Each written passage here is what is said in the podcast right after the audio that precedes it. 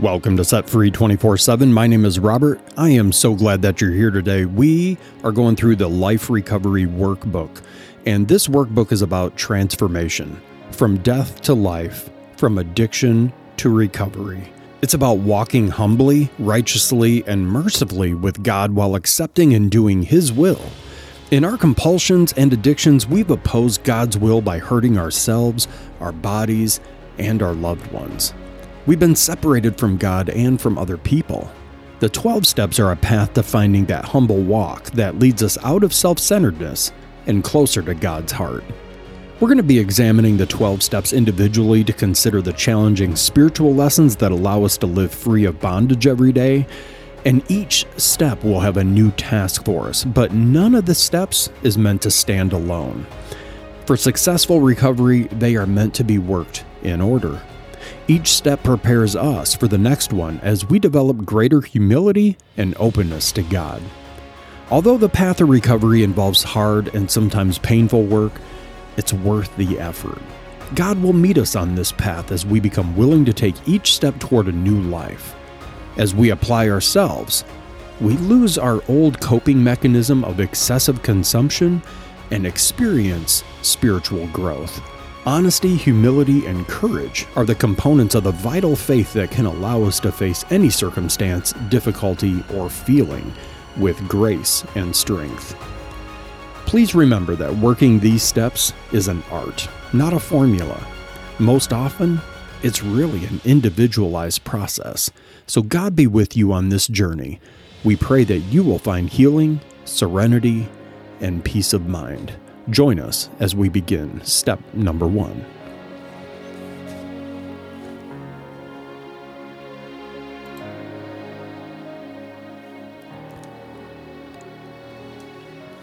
Hey guys, here we are, step number one. I have done the twelve steps a few times. A little bit about me.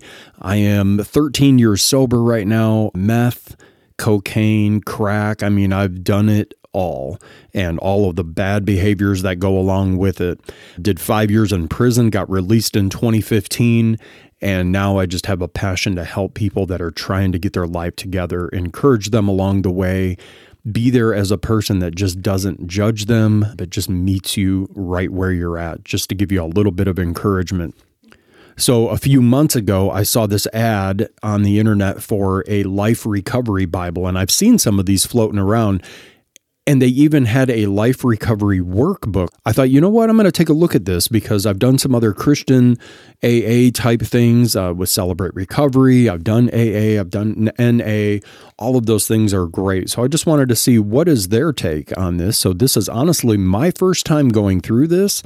And I just wanted to be able to share this journey with someone else that may be going through some of the same things. So I am starting out here in the Life Recovery Workbook. Each one of these podcasts is going to be focusing on one of the steps that's in there, and I'll be reading through what's in the workbook and then going through some of the questions and stuff afterwards. So here we go. This is going to be step number one here. It starts out, it says, after seventeen years of partying and drinking, Barry decided that the only way to handle life was to stay drunk. For the past year, he had kept an iced case of beer in the trunk of his car at all times. He couldn't understand why his wife wanted a divorce, why his kids were distant and angry with him, or why his life was always so chaotic and stressful. He had made repeated attempts to control events, his wife's behavior, his kids, and his job. But he always ended up in a crisis after a heated, tumultuous argument that left him feeling bitter. Drinking was the only way for him to de-stress and find composure. One night after Barry had been drinking all afternoon and into the evening, his wife became fed up with his disappearing into the bottle, and she contemptuously announced that she was leaving him. Though the particulars of the fight were hazy to him, Barry woke up the next day full of shame and fear. His pain, loneliness, and aggravation became unbearable. Life with alcohol, it just didn't seem worth continuing. But he wasn't sure that he was able to live without it. His previous attempts to quit had left him restless, irritable, and disgruntled. With a beer in one hand, he called Alcoholics Anonymous hotline, looking for help. They told him that there was hope and recommended that he attend some meetings. When Barry arrived at his first meeting, the chairman asked for the topic to be Step One. We admitted that we were powerless over alcohol and that our lives had become unmanageable. As members shared their experiences, Barry was stunned to identify with most of their stories. He began to recognize his powerlessness over alcohol and that by continually using alcohol to seek relief, he had allowed his life to become unmanageable. He understood their stories of painful experiences while under the influence and the resulting hopelessness. His other amazing discovery was that others in the room were not only sober, but they were content. Recovery seemed like a positive option instead of the drudgery that he had imagined. Barry learned that powerlessness did not mean helplessness, and that he could take actions such as attending meetings, having a sponsor, reading recovery literature, and drawing close to God. As he took action on what he was able to do, he could admit his powerlessness over alcohol. After he had been sober for a while and worked through the subsequent steps, his overall life did improve. Barry learned that he was powerless over more than just alcohol, and that the consequences of his years of drinking were not magically removed. The relationship with his wife fell apart because drinking had caused her so much pain that the bond between them had been destroyed. His children continued to hold resentments toward him, and his relationships with them were compromised. However, to stay sober, Barry had to accept his powerlessness over their responses and had to accept responsibility for his behaviors that had provoked them. The recovery journey begins when we confront the very first word in Step One, we. This immediately challenges that loner, isolationist that's inside of us when we are in our addictions and dependent on people and substances. Although we would be more comfortable with the word I and would prefer to get better alone, only we can recover. The twelve-step program guides us into community where all are involved, all are a part of each other's recovery. The twelve steps are worked and lived in a group. Independence is deadly for any addict. Actually, spiritual transformation for anyone begins in community. When Jesus began his ministry, he created a group. When we look at the church in the book of Acts, we find groups meeting in homes. Living in open and honest community appears to be necessary for spiritual growth. We have to accept help from others in order to recover from whatever addiction or codependency issues that we have. The next words are, we admitted we were powerless. Admitting that something or someone has beaten us and is more powerful than our own will, that confronts our pride. So we keep on acting out in our dependency and our addiction, trying to prove that we can control it. By attending meetings and listening to other people's stories, we become more open to the possibility of recovery. Our pride must be shattered, a little bit at a time, because we will not recover without an admission of powerlessness. Our very human nature rebels at the idea of powerlessness, which signifies our inability to escape our life of dependency and addiction on our own strength. We must let go of image-seeking and pride and tell the truth about our demoralized condition. Step one contains a potent paradox. By telling the truth about our complete powerlessness over addiction, we receive the power of choice in return. To jump into recovery waters with both feet, we must go even deeper. Not only must we admit and accept our powerlessness over our dependencies and addiction, But we must also concede that our lives are unmanageable. This strikes a second blow to our pride and our self-sufficiency. When under the influence of addictive thinking, a person believes, I can handle anything. I can fix this by myself without anyone else having to be involved. We have wanted others to believe that we have it all together, and we are self-contained. We continue in this delusion that there should be something that we can do on our own, especially to clean up our own lives and our own mess that we made. However, addiction leads us to inefficiency on our jobs, dissatisfaction in our relationships, and quite often to a sense that life is just not worth living. Our emotional pain underscores the reality of our inability to manage our lives. Our loner, pull myself up by the bootstraps mentality must give way to joining the we of recovery. We have to be rid of the just Jesus and me belief system that leads to more isolation and more shame. When we realize that even God is in community, Father, Son, and Holy Spirit, we become aware of the fact that human beings were created to be connected to others. The rebel within us must now get off the throne long enough to accept the need for help from both God and others. Then we will find that God is willing to meet us in our unmanageable lives. The meditations for step one include some examples from Scripture of people that are struggling with powerlessness. Naaman, he had a position and power in the military that blinded him to his powerlessness. The reference here is Second Kings chapter five, verses one through fifteen. He began to demand things from life, thinking that he was special because of his position. We may do this as well, both at work and at home. We may have an inflated sense of importance because of our ministry. We may demand things from our families or our co-workers based on our way. Like Naaman, we will find that this type of pride that resists input and direction from others leads to isolation. Only God can deal with this rebellion in our hearts. The consequences of addiction are sometimes the only way by which God can break through to us. Sometimes we arrive at the powerlessness and unmanageability by losing everything, as Job did. Being in recovery and trying to walk a spiritual path does not mean that we will be spared our share of snags and obstacles in life. In these times, recovery can appear to be hopeless and not worth the work. The rebel in us that wants control will say to us, "This is just too hard.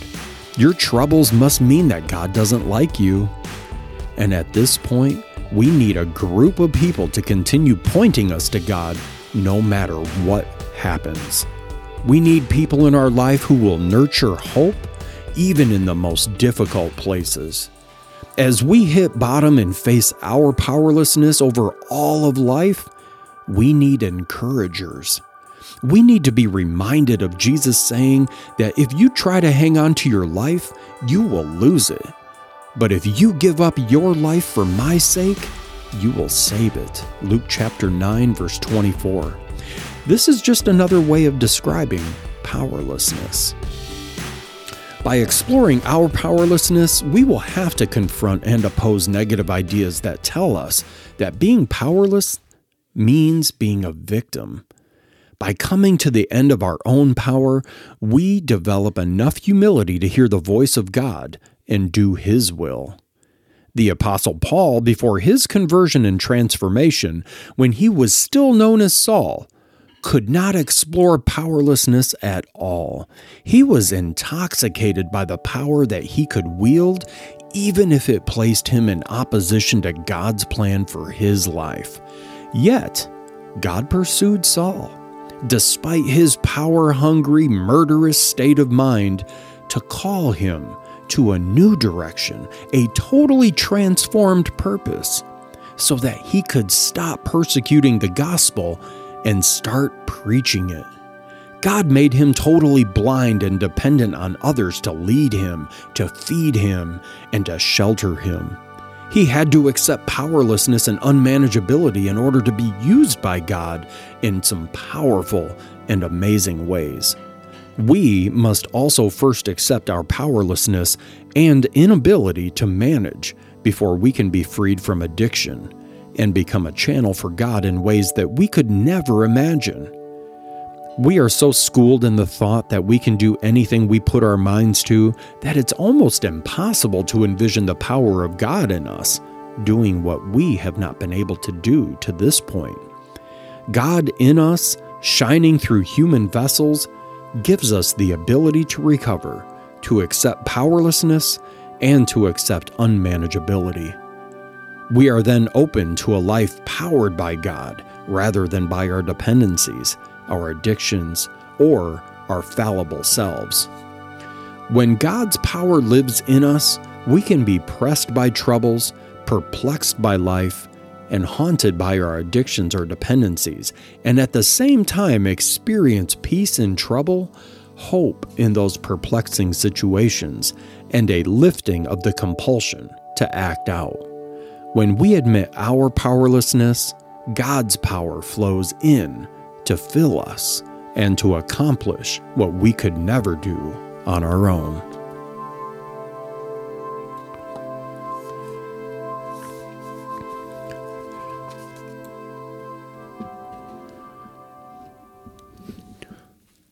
All right, this next section here will be the questions that we're going to go through for each of the twelve steps. So this will be for step number one.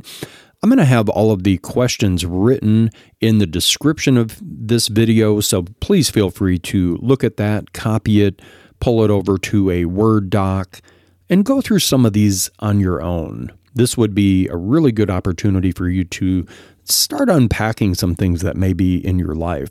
I'm going to be doing this as well, and I'll be reading the scripture references for each of these sections.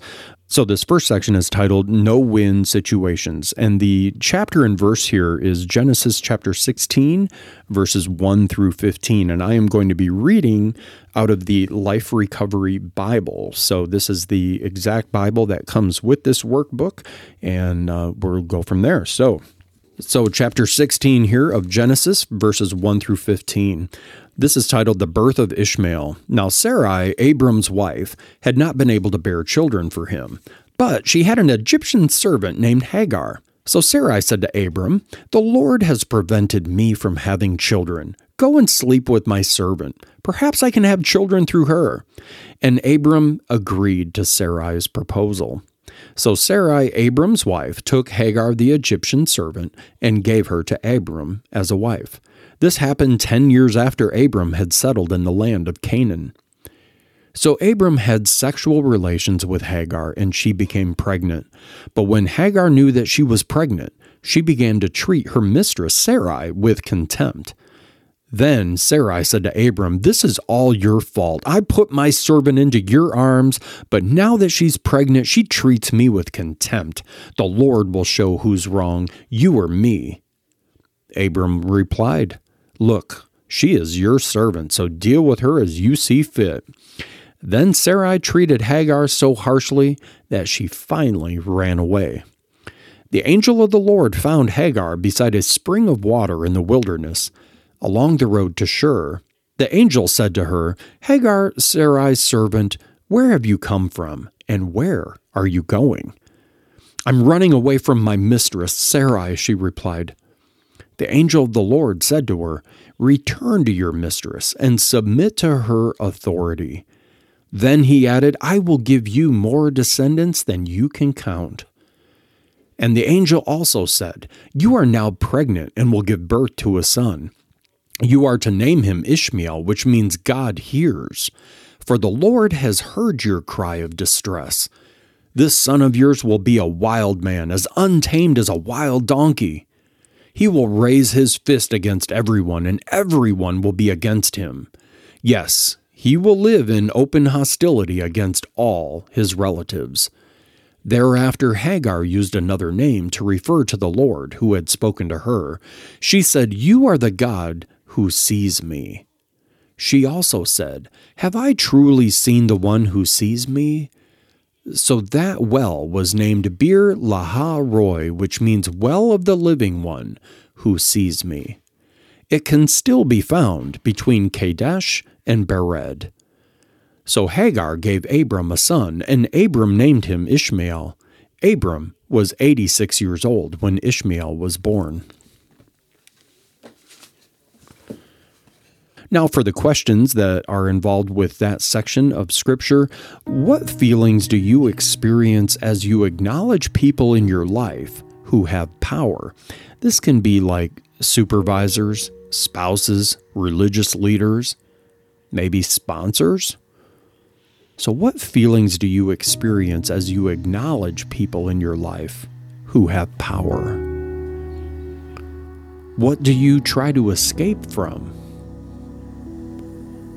What do you feel trapped by? What things are you trying to escape from? And what do you feel trapped by? How do you escape your feelings such as anger or boredom, maybe fatigue? How do you escape loneliness? What kind of things are you doing to escape your feelings of anger, boredom, fatigue, or loneliness? When things don't go your way or when you're in a no-win situation, what is your reaction? This can be with relationships, maybe work-related, promotions, kids who constantly question you or are rebellious. Maybe traffic, those crazy drivers in front of you. Maybe people talking on cell phones in public places. I know finances are tight for some people right now. How about financial difficulties? How about people who hurt or disappoint you? What is your reaction when things don't go your way in these situations? What about when God seems distant? What's your reaction? If you could, how could you change your response? So if you could, how would you change your response when things are not going your way?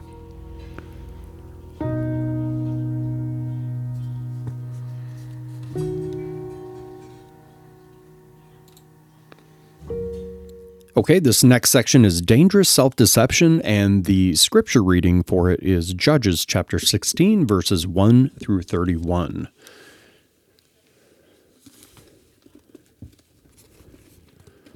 One day Samson went to the Philistine town of Gaza and spent the night with a prostitute. Word soon spread that Samson was there, so the men of Gaza gathered together and waited all night at the town gates. They kept quiet during the night, saying to themselves, "When the light of morning comes, we will kill him." But Samson stayed in bed only until midnight. Then he got up, took hold of the doors of the town gate, including the two posts, and lifted them up, bar and all. He put them on his shoulders and carried them all the way to the top of the hill across from the Hebron. Sometime later, Samson fell in love with a woman named Delilah, who lived in the valley of Sorek. The rulers of the Philistines went to her and said, "Entice Samson to tell you what makes him so strong and how he can be overpowered and tied up securely. Then each of us will give you one thousand one hundred pieces of silver." So Delilah said to Samson, "Please tell me what makes you so strong and what it would take to tie you up securely." Samson replied, "If I were tied up with seven new bowstrings that would not have yet been dried, I would become as weak as anyone else." So the Philistine rulers brought Delilah seven new bowstrings, and she tied Samson up with them. She had hidden some men in one of the inner rooms of her house, and she cried out, "Samson, the Philistines have come to capture you." But Samson snapped those bowstrings as a piece of string snaps when it's burned by a fire. So the secret of his strength was not discovered. Afterward, Delilah said to him, "You've been making fun of me and telling me lies. Now please just tell me how you can be tied up securely." Samson replied, "If I were tied up with brand new ropes that have never been used, I would become as weak as anyone else." So Delilah took new ropes and tied him up with them. The men were again hiding in the inner room just as before. And as Delilah cried out, "Samson, the Philistines have come to capture you." But again, Samson just snapped those ropes from his arms as if they were thread. Then Delilah said, "You've been making fun of me and telling me lies. Now tell me how you can be tied up securely." Samson replied, "If you were to weave the seven braids of my hair into the fabric on your loom and then tighten it with the loom shuttle, I would become as weak as anyone else." So while he slept, Delilah wove the seven braids of his hair into the fabric. Then she tightened it with the loom shuttle, and again she cried out, "Samson, the Philistines have come to capture you." But Samson woke up, pulled the loom shuttle back, and yanked his hair away from the loom and the fabric. Then Delilah pouted, "How can you tell me that I love you when you don't share your secrets with me? You've made fun of me three times now, and you still haven't told me what makes you so strong." She tormented him with her nagging day after day until he was sick to death of it. Finally, Samson shared his secret with her. "My hair has never been cut," he confessed, "for I was dedicated to God as a Nazirite from birth. If my head were shaved, my strength would leave me, and I would become as weak as anyone else." Delilah realized he had finally told her the truth. So she sent for the Philistine rulers. "Come back one more time," she said, "for he has finally told me his secret." So the Philistine rulers returned with the money in their hands. Delilah lulled Samson to sleep with his head on her lap, and then she called in a man to shave off the seven locks of his hair. In this way she began to bring him down, and his strength left him. Then she cried out, "Samson, the Philistines have come to capture you." When he woke up, he thought, "I will do as I've done before and shake myself free." But he didn't realize that the Lord had left him. So the Philistines captured him and gouged out his eyes. They took him to Gaza, where he was bound with the bronze chains and forced to grind grain in the prison. But before long, his hair began to grow back. The Philistine rulers held a great festival, offering sacrifices and praising their god Dagon. They said, "Our God has given us victory over our enemy Samson." When the people saw him, they praised their God, saying, "Our God has delivered our enemy to us. The one who killed so many of us is now in our power." Half drunk by now, the people demanded, "Bring out Samson so that he can amuse us." So he was brought from the prison to amuse them, and they had him stand in between the pillars supporting the roof. Samson said to the young servant who was leading him by the hand, "Place my hands against these pillars that hold up the temple. I want to rest against them." Now the temple was completely filled with people. All of the Philistine rulers were there. And there were around three thousand men and women on the roof who were watching as Samson amused them. Then Samson prayed to the Lord, "Sovereign Lord, remember me again, O God. Please strengthen me just one more time. With one blow, let me pay back the Philistines for the loss of my two eyes." And then Samson put his hands on the two center pillars that held up the temple. Pushing against them with both hands, he prayed, "Let me die with the Philistines." And the temple crashed down over the Philistine rulers and all of the people. So he killed more people when he died than he had during his entire lifetime. Later, his brothers and other relatives went down to get his body. They took him back home and they buried him between Zorah and Eshtaol, where his father Manoah was buried. Samson had judged Israel for twenty years. The questions that go along with this section are, what is the longest time that you've been able to stop your addictive behaviors or using addictive substances? So what is the longest time that you've been able to stop those behaviors or maybe just the using of the substances? What are some of the reasons that you use to start your behaviors or the substance abuse again? So what are some of those excuses that you tell yourself? Some of those reasons that you have? What are the things in your life that you think you can control? How is it that you lie to yourself? And what about? What is it that you lie to yourself about? What is so scary about telling the truth? What is so scary about telling the truth? As you explore powerlessness, what blind spots have you discovered? So as you start to think about powerlessness, admitting that you're powerless over something, what blind spots in your life have started to come forward? And lastly, what are the results of pride in your life? What are the results of pride? This next section is titled A Humble Beginning, and the chapter and verse will be Second Kings chapter five, verses one through fifteen. So that's Second Kings chapter five, verses one through fifteen. The king of Aram had great admiration for Naaman, the commander of his army, because through him the Lord had given Aram great victories.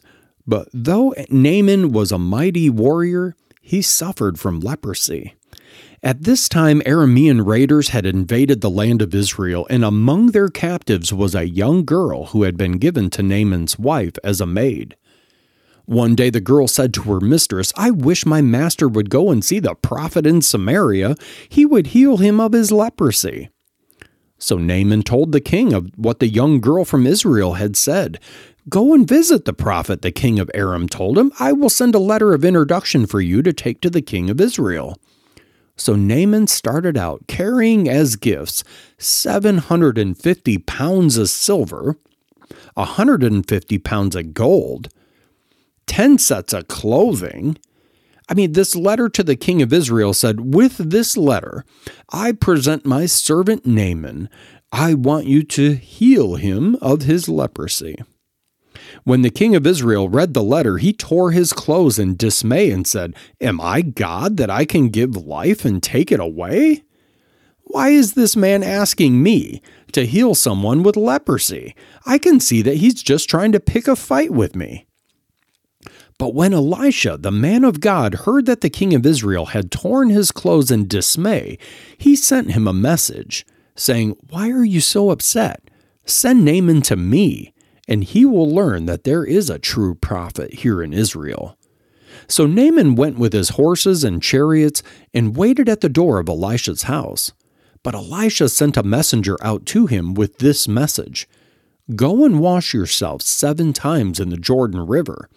Then your skin will be restored, and you will be healed of your leprosy." But Naaman, he became angry and stalked away. "I thought he would certainly come out to meet me. I expected him to wave his hand over the leprosy and call on the name of the Lord his God and heal me. Aren't the rivers of Damascus, the Abana, and the Pharpar, sorry if I'm butchering this here, better than any of these rivers here in Israel? Why shouldn't I wash in them and be healed?" So Naaman turned and went away in rage. But his officers tried to reason with him and said, "Sir, if the prophet had told you to do something very difficult, wouldn't you have done it? So you should certainly obey him when he says simply, 'Go and wash and be cured.'" So Naaman went down to the Jordan River, dipped himself seven times as the man of God had instructed him, and his skin became as healthy as the skin of a young child, and he was healed.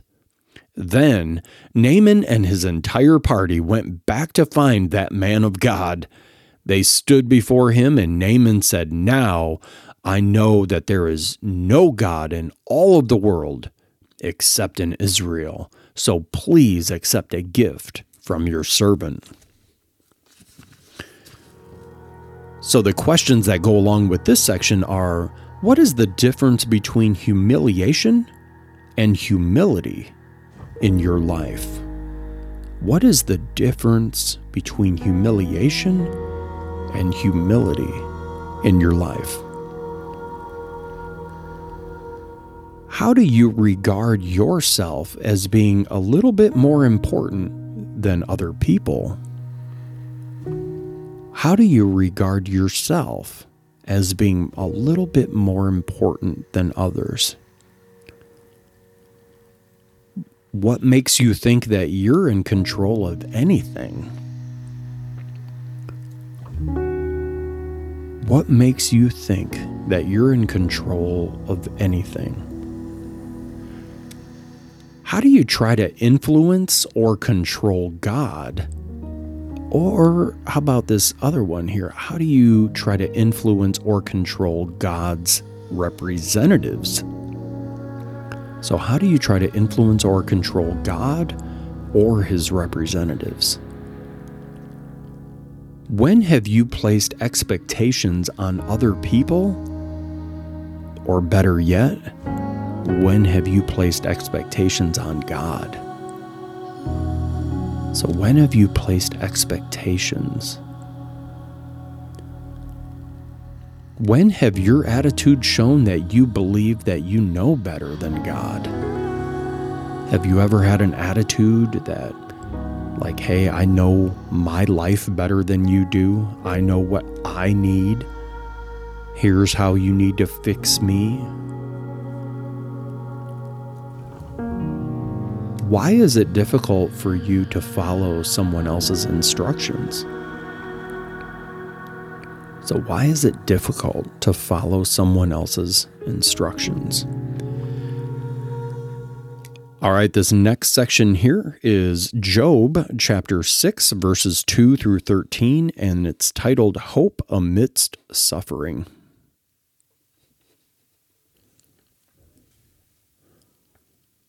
If my misery could be weighed and my troubles could be put on the scales, they would outweigh all of the sands of the sea. That is why I spoke impulsively, for the Almighty has struck me down with his arrows. Their poison infects my spirit. God's terrors are lined up against me. Don't I have a right to complain? Don't wild donkeys bray when they find no grass? And oxen bellow when they have no food? Don't people complain about unsalted food? Does anyone want the tasteless white of an egg? My appetite disappears when I look at it. I gag at the thought of eating it. Oh, that I might have my request, that God would grant my desire. I wish that he would crush me. I wish he would reach out his hand and kill me. At least I can take comfort in this. Despite the pain, I have not denied the words of the Holy One. But I don't have the strength to endure. I have nothing to live for. Do I have the strength of a stone? Is my body made of bronze? No, I am utterly helpless without any chance of success. Very powerful stuff there from Job. The questions that go along with this section: what kind of people do you hang around with and trust? People that are critical and criticize you, or people who encourage truth? So what kind of people do you hang around with and trust? People who criticize or people who encourage truth? What emotions can you identify when you are at the bottom? Have you been at the bottom? Are you there now? What emotions can you identify when you're at the bottom? What have you done in the past to deal with the pain or sadness? So what have you done in the past to deal with that pain or sadness? This next section is titled, Like Little Children. The verse and chapter is Mark chapter ten, verses thirteen through sixteen. One day, some parents brought their children to Jesus so that he could touch and bless them. But the disciples scolded the parents for bothering him. When Jesus saw what was happening, he was angry with his disciples. He said to them, "Let the children come to me. Don't stop them, for the kingdom of God belongs to those who are like these children. I tell you the truth, anyone who doesn't receive the kingdom of God like a child will never enter it." And then he took the children in his arms and placed his hands on their heads and blessed them. The questions for this section are, what happened in the past that still provokes fear in you today? So what happened in the past? I know sometimes those things that have happened in the past can be the hardest to start to dig up. I get it. What has happened in the past that still provokes fear inside of you today? It's time to start uncovering some of those things. Nothing changes if we don't change anything. When do you feel most cared for? So think about a time when you feel loved, protected, cared for. When do you feel the most cared for? What do you see in your life that reveals God's care for you? So what do you see in your life that reveals God's care for you?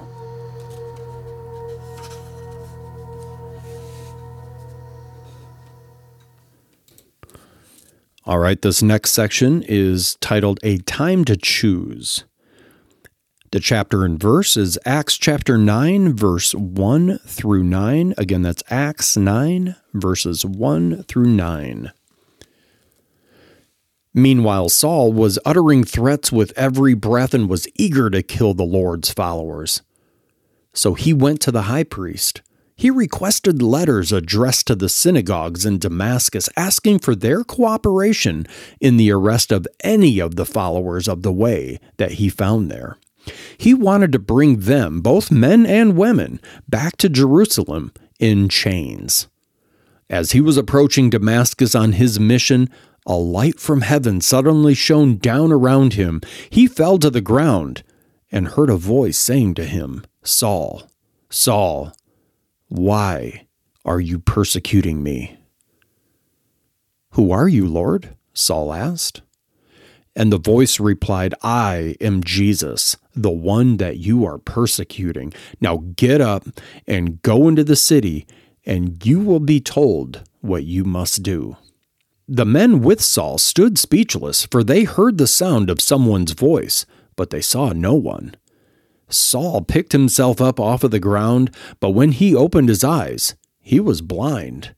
So his companions led him by the hand to Damascus, and he remained there blind for three days and did not eat or drink. The questions in this section are, when you continue to pursue your own agenda without asking God for direction, what happens in your life? When you continue to pursue your own agenda without asking God for direction, what starts to happen? Are there areas of your life in which God may have to use extreme measures before you listen for direction? What areas are those? Are there areas in your life which God may have to use extreme measures? For me, it was sobriety and going to prison. That was an extreme measure, but I believe God allowed that in my life to separate me from that long enough to get my head on straight. So I hope none of you have to experience that, but are there areas in your life in which God has had to use extreme measures before you're going to start listening for direction? What will it take for you to listen to God? What's it going to take? And here we are. This is the last section here. This is titled The Paradox of Powerlessness. And the reading verse and chapter is Second Corinthians chapter four, verses seven through ten. All right, and this says here, we now have this light shining in our hearts, but we ourselves are like fragile clay jars containing this great treasure. This makes it clear that our great power is from God and not ourselves. We are pressed on every side by troubles, but we are not crushed. We are perplexed, but we are not driven into despair. We are hunted down, but never abandoned by God. We get knocked down, but we are not destroyed. Through suffering, our bodies continue to share in the death of Jesus so that the life of Jesus may also be seen in our bodies. So the questions that go along with this next section here. To begin with, think about examples when you have demonstrated acceptance of your own powerlessness and then recognized God's powerfulness. So think about some examples right now where you have demonstrated that acceptance of powerlessness. And maybe it's something as simple as just simply listening to this podcast. It's a step in the right direction. Maybe it's admitting, maybe I should get a little help with something. How do you respond to trouble? When you have trouble in your life, what is your knee-jerk reaction? How do you respond to trouble? How do you respond to being perplexed? So think about something that may just stump you. What's the process that you go through when something perplexes you? What do you do when it seems that God or someone else has abandoned you? You feel like you're in this boat all alone, the weather's a little crazy, and you're being knocked around. When you feel abandoned out in the middle of that ocean, what do you do when it seems that God has abandoned you? Or maybe this is a friend or family member. Maybe it's a spouse. Maybe it's a child. Maybe it's a grandchild. So what do you do when you experience those feelings of abandonment? And friends, that is step number one. Nothing's going to change overnight, but I can guarantee you if you've made it this far, if you have found this podcast and you said, you know what, I want to see what this is all about. What is this recovery stuff? What is it built on? Maybe you've done the twelve steps. Maybe you've done A A N A. Maybe you've done Celebrate Recovery. I've done all those things too. I just happened to come across this Life Recovery Bible and the uh, Life Recovery Workbook here. And I thought, you know what? It's never a bad time to put more tools in my tool belt. So I encourage you, if you're just listening to this for the first time, maybe our paths have crossed and I mentioned it to you and now you're checking it out. If you're on that journey of sobriety and you're trying to get some stuff figured out in life, I don't care where you're at on the journey, if it's one day, a thousand days, ten years, fifty years, you can always put some tools in that tool belt. Maybe the tools that are in your tool belt are a little rusty and you need to sharpen them. I know it's always good to make sure you do some tool maintenance. So friends, that's all I have for today. I'm going to have my contact information inside of the description of this. If you need to reach out to somebody or talk to somebody about going through some of these twelve steps, I would be happy to have a conversation with you. So don't hesitate to reach out.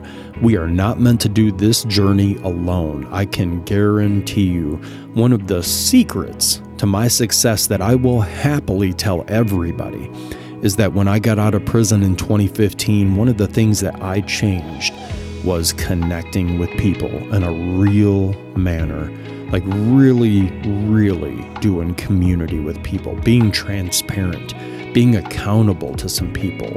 And that's what began to change things for me in my life. So I don't think I have it all figured out, but I do know I'm here thirteen years later and I still haven't put a needle in my arm or smoked crack or any of those other crazy things that I was doing. And I'll get into some more of that as we go along. But for now, at this point in the journey,